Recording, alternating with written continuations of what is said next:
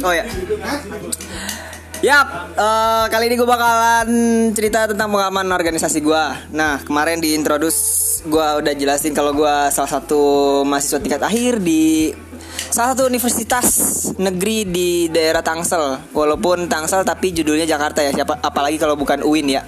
Nah, tapi menurut gue pengalaman eh, intelektual itu gue dapet bukan di bangku kampusnya sih. Menurut gue kampus tuh cuman ngerjain tugas makalah, uas, UTS gitu doang. Cuman pengalaman yang berharganya itu adalah lingkungan.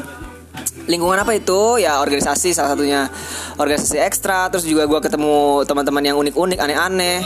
Ada yang pesantren basicnya, ada yang man, ada yang SMA kayak gue. Nah di situlah terjadi cross culture. Anjay cross culture, culture nggak tuh? Nah eh ini bermula pastinya 2014 lah ya gue masuk.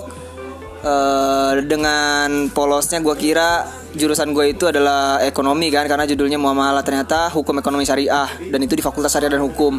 Di mana gue paling gak demen banget tuh belajar tentang hukum tuh. Walaupun bukan tentang politik cuman menurut gue hukum itu terlalu banyak bias ambigu lah apalagi jadi penegak hukum. Nggak banget tuh menurut gue ya tapi daripada gak kuliah sama sekali ya kan? Tuntutan keluarga juga ya udah gue jal- jalanin. Nah tapi eh awalnya gue ada rencana pengen pindah tuh. Tahun berikutnya gue pengen ikut SBM ulang lah. Cuman eh singkat cerita gue ikut organisasi ya namanya HMI Himpunan Mahasiswa Islam.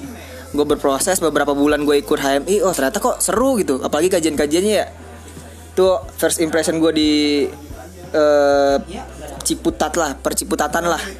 Di tanah Ciputat tanahnya para intelektual katanya gitu.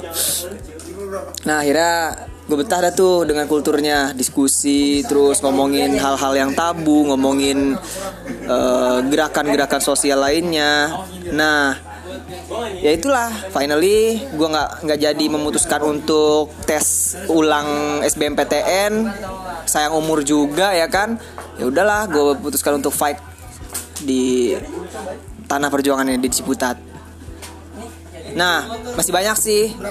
eh nanti di segmen berikutnya atau episode berikutnya lah ya, gue bakalan sharing suka duka gue berproses di sini.